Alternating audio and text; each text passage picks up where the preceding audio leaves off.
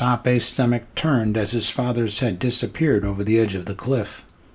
The sound of rushing water roared in his ears. His throat felt dry. He looked around again. Above him, blue sky. Below, white foam and green. His mind told him to move, but his feet stayed rooted. He took a shaky breath and forced himself to move. Bow over one shoulder, arrows over the other, he started down the face of the cliff on trembling legs. Pressing his body close to the wet rock, he worked his way down, legs stretching, toes finding footholds, hands clutching tightly the slimy stone. His knees felt as if they would give with his next move.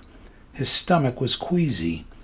He forced himself to focus first on one step, then the next. When he'd covered some distance, he looked up and saw only blue in the rock face above. Water rumbled beside him. Anxious to make it to the bottom, he looked down and stiffened. It didn't look any closer than it had at the top.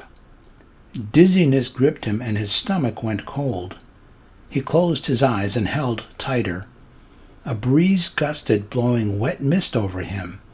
The thought that the wind could blow him off the cliff entered his mind. Water thundered. His eyes stayed closed and his fingers grew numb. His feet ached. Did his hands have the strength to grip again if he let go? He had to try, but fear held him. He heard another sound beneath the roar of the falls, and then his father's voice. Do not look up and do not look down. The secret of defeating fear lies in keeping your mind in one spot, not in what has happened and not in what could happen. Only here, only now. Nothing else matters. Tape opened his eyes to Nembiata's intent scrutiny.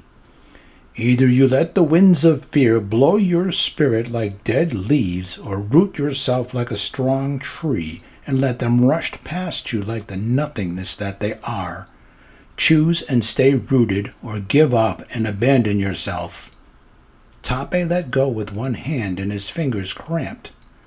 Clenching and unclenching his fist, he grabbed on again and did the same with the other hand. Then he flexed his feet. Nembiata smiled and patted him on the back before starting his descent again. Tape pulled in a deep breath and took one tentative trembling step, then another, forcing everything from his mind. Soon he moved steadily down, keeping his eyes on the rock immediately surrounding him, not looking up or down. The lower he went, the louder the falls thundered and the thicker the mists grew. The rocks beneath his hands and feet vibrated as if containing a life of their own. His arms and legs felt heavy, and his fingers and toes ached. When the slope started to level, he turned around and sat down. The falls roared in his ears, and thick mist pressed in from all sides. Whiteness and thunder, as if he lived in the sky with the gods. The rocks, his hair, and skin all felt wet and slippery. He could barely see huge boulders looming in the whiteness like guardians to another world.